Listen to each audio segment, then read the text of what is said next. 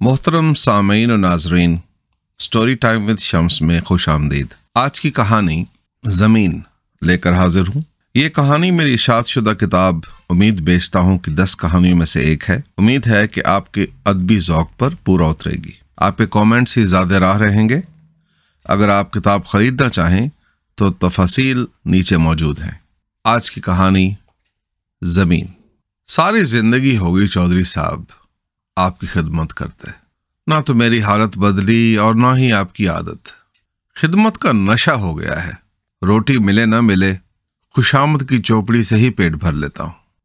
ساری زندگی ہو گئی تجھے، اس گھر سے کھاتے۔ نہ تو تیرا پیٹ بھرا اور نہ ہی نظر۔ خدمت کرتا ہے تو اجرت بھی تو لیتا ہے۔ کون سا احسان کرتا ہے؟ چل، اب بولنا بند کر اور پاؤں دبانا شروع کر۔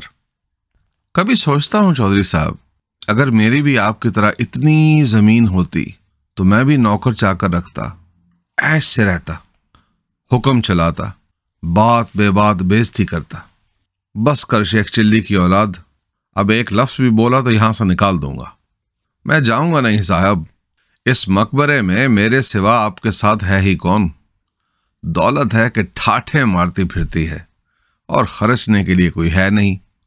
اس جہنم کی آگ کو لوگوں میں بانٹ دو، ٹھنڈی ہو جائے گی۔ بس اب خاموش ہو جا۔ بہت بول لیا تو نے۔ سن لیا کرو صاحب، اور مانگتا ہی کیا ہوں۔ بولو، ٹانگیں دباؤں یا بازو؟ ٹانگیں دبا دے۔ بس پنڈی والا حصہ۔ آج بہت درد کر رہا ہے۔ رہ میں کل مسجد میں کس کی فوتگی کا اعلان ہو رہا تھا؟ کون مر گیا؟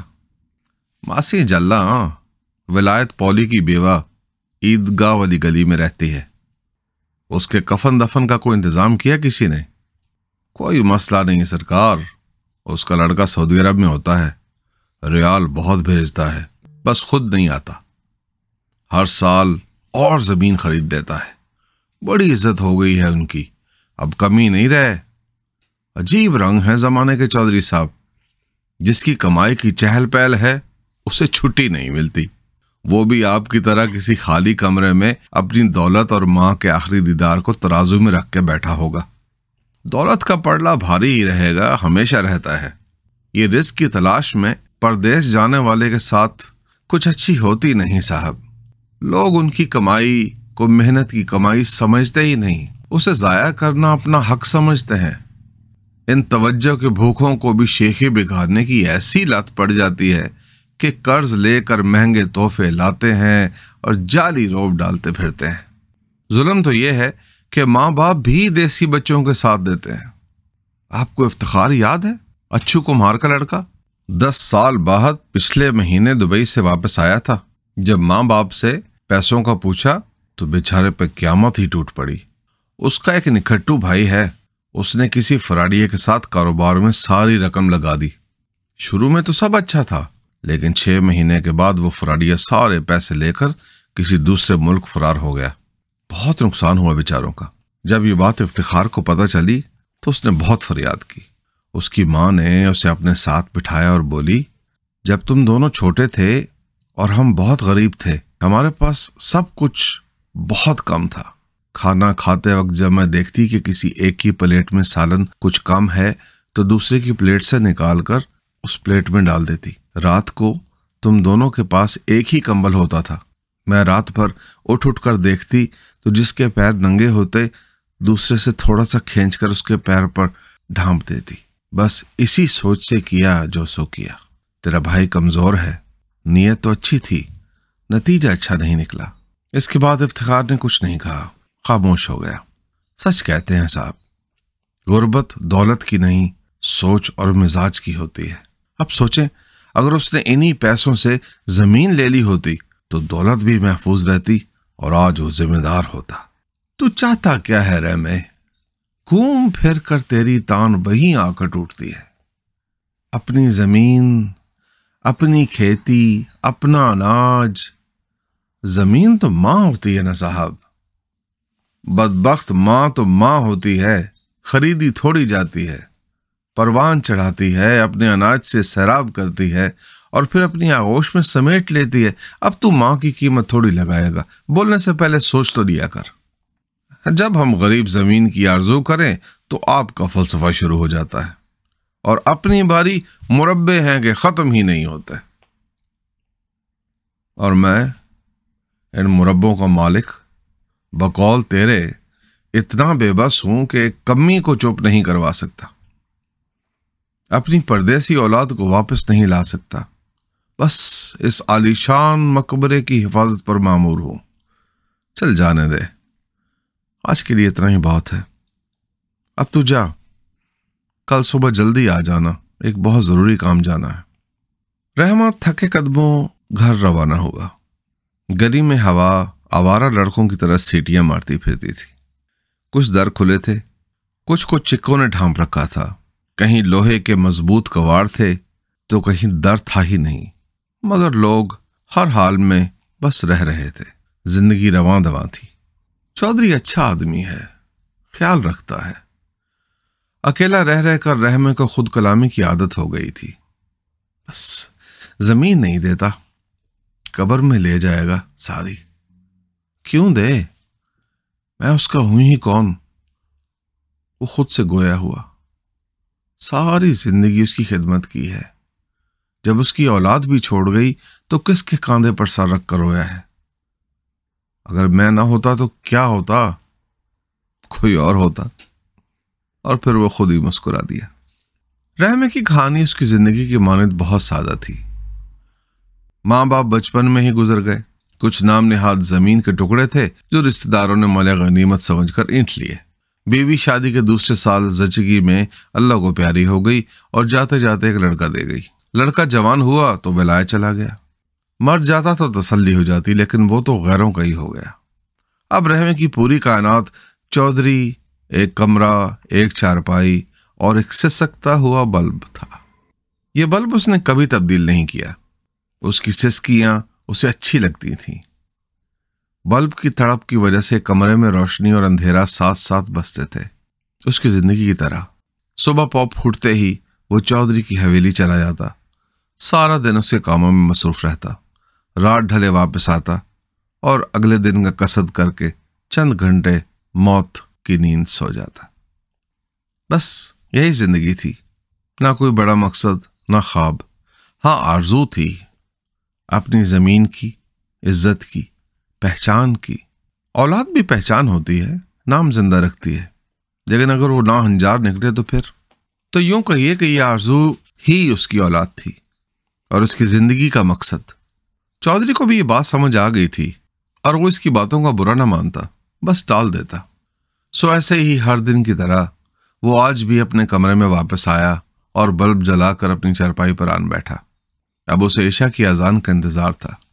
اذان سن کر نماز پڑھے بغیر سو جانا اس کا خدا سے شیکوے کا اپنا انداز تھا۔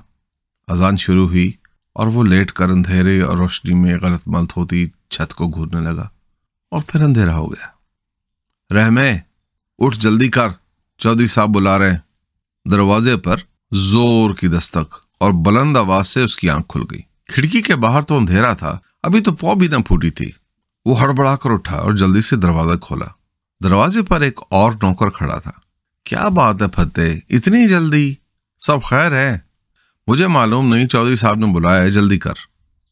اچھا تو چل، میں آتا ہوں۔ نہیں، میرے ساتھ چل۔ چودھری کا حکم ہے۔ اچھا چل، ٹھہر، میں جوتا پہن لوں۔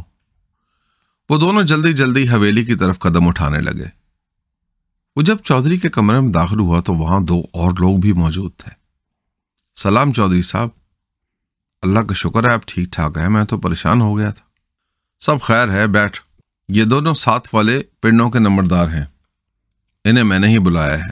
اچھا اب میری بات غور سے سن۔ میں نے کل تیری باتوں پہ بڑا غور کیا۔ تو نے جو یہ زمین کی رٹ لگا رکھی ہے، اس کا میں نے ایک حل سوچا ہے۔ اور پہلے تو مجھے یہ بتا کہ تجھے زمین چاہیے کیوں؟ اپنی ذات کے لیے یا دکھاوے کے لیے؟ کیوں؟ کیا میرا کوئی حق نہیں ہے کہ میری لوگ عزت کریں؟ مجھ سے مدد مانگیں، میری چاکری کریں؟ میں بھی تو یہی کہہ رہا ہوں کہ تجھے زمین لوگوں کے لیے چاہیے یا اپنے لیے۔ نہ دینے کے بہانے ہیں صاحب، صبح صبح بلا کر بے عزت کر رہے ہو۔ نہیں، آج تجھے کچھ دینے کے لیے بلایا ہے۔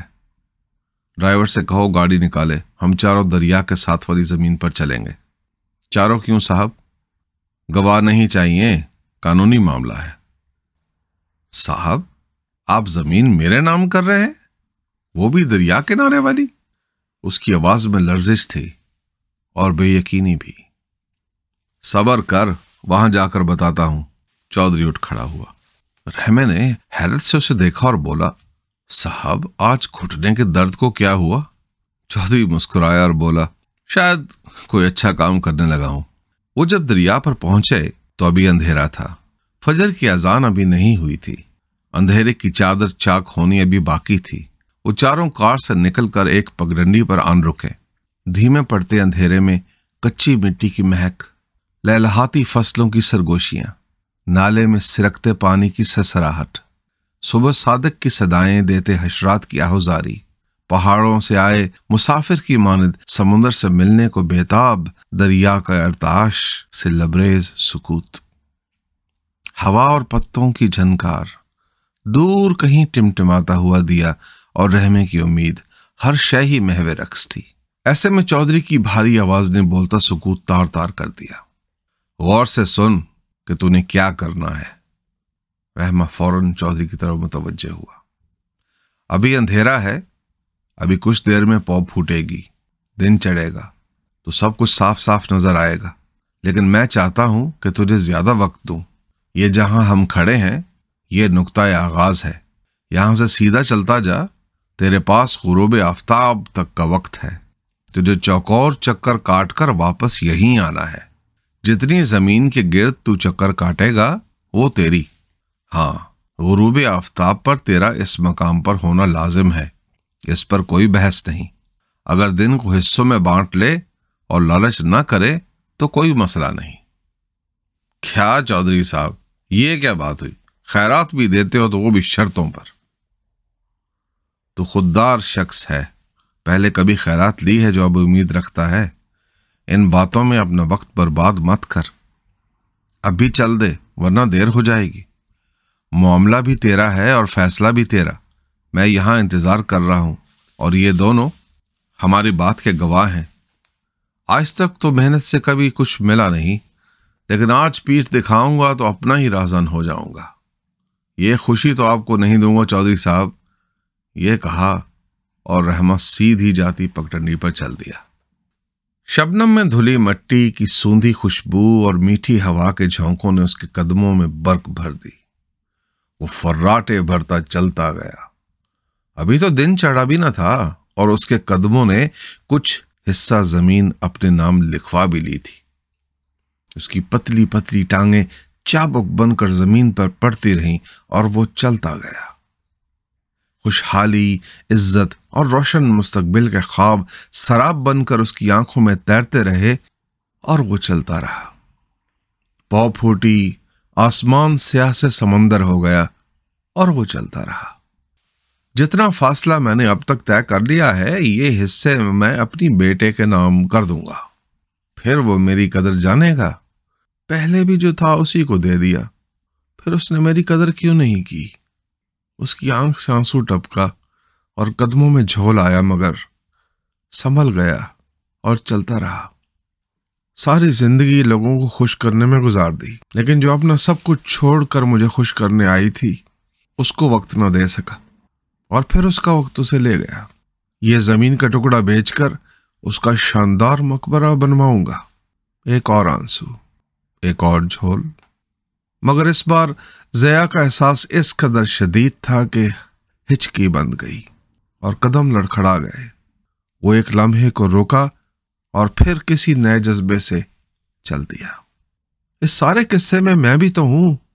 میری خواہشات کا کیا؟ آج مجھے بھی خود غرض ہو کر سوچنا ہوگا۔ وہ کیا کہتے ہیں، گورے وہ کیا کہہ رہا تھا لڑکا پچھلی دفعہ؟ می ٹائم می ٹائم مجھے بھی می ٹائم کرنا ہے۔ میں چلوں گا اپنے لیے، اپنے وقار کے لیے، اپنے مقام کے لیے۔ اس کے قدم تیز ہو گئے اور سورج کو بھی اس کی عزم کی بھنگ پڑ گئی۔ وہ بھی اور حدت سے جلنے لگا۔ میرا خیال ہے اب مجھے مڑ جانا چاہیے۔ اتنا حصہ بہت ہے۔ جہاں کچھ نہ تھا، وہاں تو یہ بحث ہے۔ اس نے پیچھے مڑ کر دیکھا تو دور چودھری کا ایک دھبا سا نظر آ رہا تھا۔ لو، ابھی تو چودھری بھی آنکھوں سے اجل نہیں ہوا۔ میں کن چکروں میں پڑا ہوں؟ وہ بوجھل آواز میں بڑبڑایا۔ اچھا یوں ہی چودھری نظروں سے آجل ہو جائے گا، میں مڑ جاؤں گا۔ سورج کی حدت بڑھتی جاتی تھی اور اس کا پسینے میں شرابور جسم بھی اپنے مالک کی ایما پر آگے بڑھتا جاتا تھا۔ ذرا سی بلندی اور پھر پستی آئی۔ اور چودھری آنکھوں سے اجل ہو گیا۔ رحمے نے بھی اپنا رخ موڑ لیا۔ جب رخ بدلا تو ہوا کا رخ بھی بدل گیا۔ اب گرم ہوا کے تپیڑے اس کے چہرے کو جلسانے لگے، مگر منزل کے تصور نے اس کی ہمت بڑھائے رکھی اور وہ چلتا رہا۔ کہیں مٹی گیلی تھی تو اس کے قدموں کے نشان رہ گئے۔ کہیں دھول پر پڑے تو مٹی کے ذروں میں ذرا سا تاش پیدا ہوا۔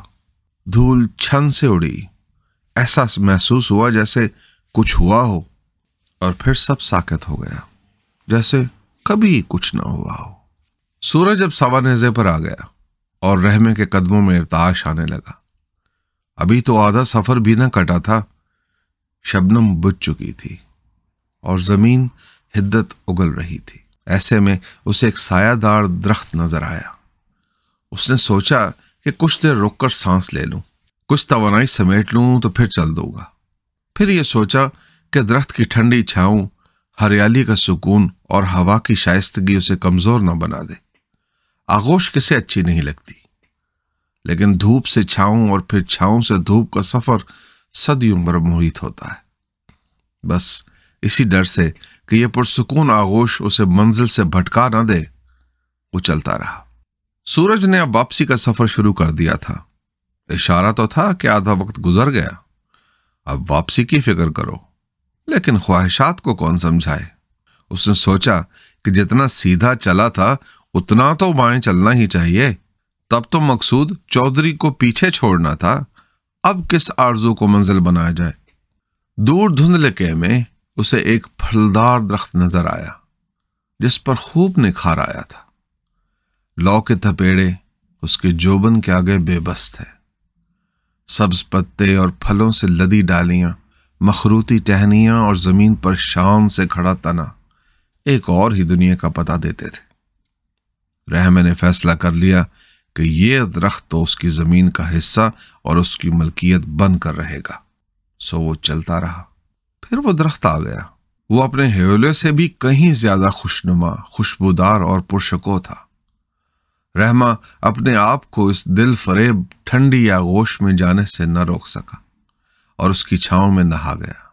چلچلاتی دھوپ جیسے اس کی فصیلوں تک آ کر ٹھہر گئی۔